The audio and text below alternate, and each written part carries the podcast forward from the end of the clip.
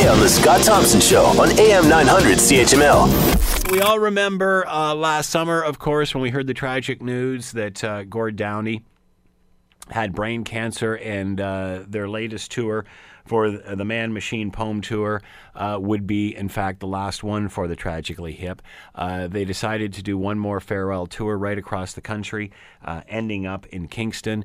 And of course, uh, as you all know, those tickets were pretty much gone as fast as they went on sale. A lot of people very, very upset about this. Uh, tickets, which were starting, I guess, at $50, uh, were going through the roof, so to speak, when it comes to resales. Now we are finding out that two thirds of the tickets for the Tragically Hip tour went to computer bot scalpers. So, uh, as a result, and this was uh, something a CBC report coming out of uh, CBC's marketplace. Uh, that being said, there's always a politician on board that wants to try to fix this, but really, is there anything that can be done? To talk more about all of this, Dean Budnick is with us, co author, Ticketmasters The Rise of the Concert Industry and How the Public Got Scalped, and editor in chief of Relix Magazine. He is with us now. Hello, Dean. How are you today? Hey, Scott, fine, thank you. Thanks for taking the time to join us. We appreciate this. Uh, can you outlaw ticket bots? Can you can can we fix this? Well, one can try. I think if one looks at the fact at how successful they have been in defying uh, a, a company that has been aggressively uh, attempting to stop them, one might question how ultimately what the result will be. I mean, they're the individuals who are utilizing these bots and the people who are creating them are rather crafty. Hmm. And so I do think it'll be something of a challenge. And then ultimately, too, there's the question of, you know, to what extent are governmental resources properly applied and how much time and energy and expense does one want to allocate to this particular problem, which invariably I think will be come into the mix when people are thinking about some form of regulation of, of these computer bots. Is this about trying to regulate uh, these bots and technology, or is this about allowing tickets to be brokered? Uh, governments, you know, local governments will allow these sorts of services to go on. Middleman ticket brokers, uh, things like StubHub, what have you. Is that the problem? Is it about the bots and the technology, or is it about well, don't create a marketplace where people can do this?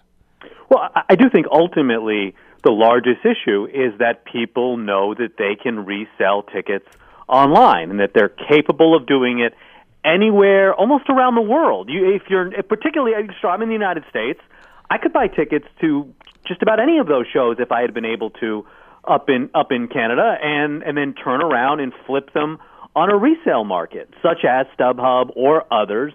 And I think really until that's resolved, or people decide that that's fine in some manner, shape, or form, this problem ultimately is going to recur. So, are we wasting our time trying to chase, uh, uh, you know, a, a technological uh, way to stop this, or is it about regulation? Is it about deciding whether you want middlemen or ticket brokers to be to be licensed? Yeah, I mean, for what it's worth, from my perspective, I, I do think it's it's a challenge. You know, it's it's a bit like uh, trying to capture. Um, a ghost or, or something that's going to be exceptionally difficult to lay one's one's fingers on. What I would push for is just a little bit more transparency in the process overall. Now, the the word has come out that ticket bots, you know, allegedly were responsible for for securing two thirds of the available seats. But what's not entirely clear to me is two thirds of what? Two thirds of the seats that were available during the general public on sale?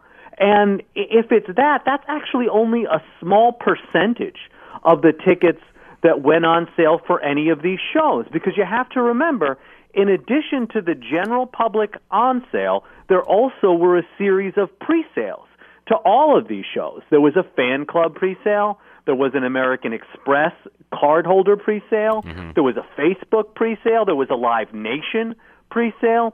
There was a Live Nation mobile app presale. So through all of those presales, individuals will, were able to purchase tickets and sort of limit the num- the amount of inventory that was ultimately available for the general presale. So, so what, what I think might be a wise first step is just to allow the public to have some idea of what how many tickets are available at what stage of the process. And I think that public awareness w- would be a, a great first step toward discerning whatever we want this larger public policy decision to be.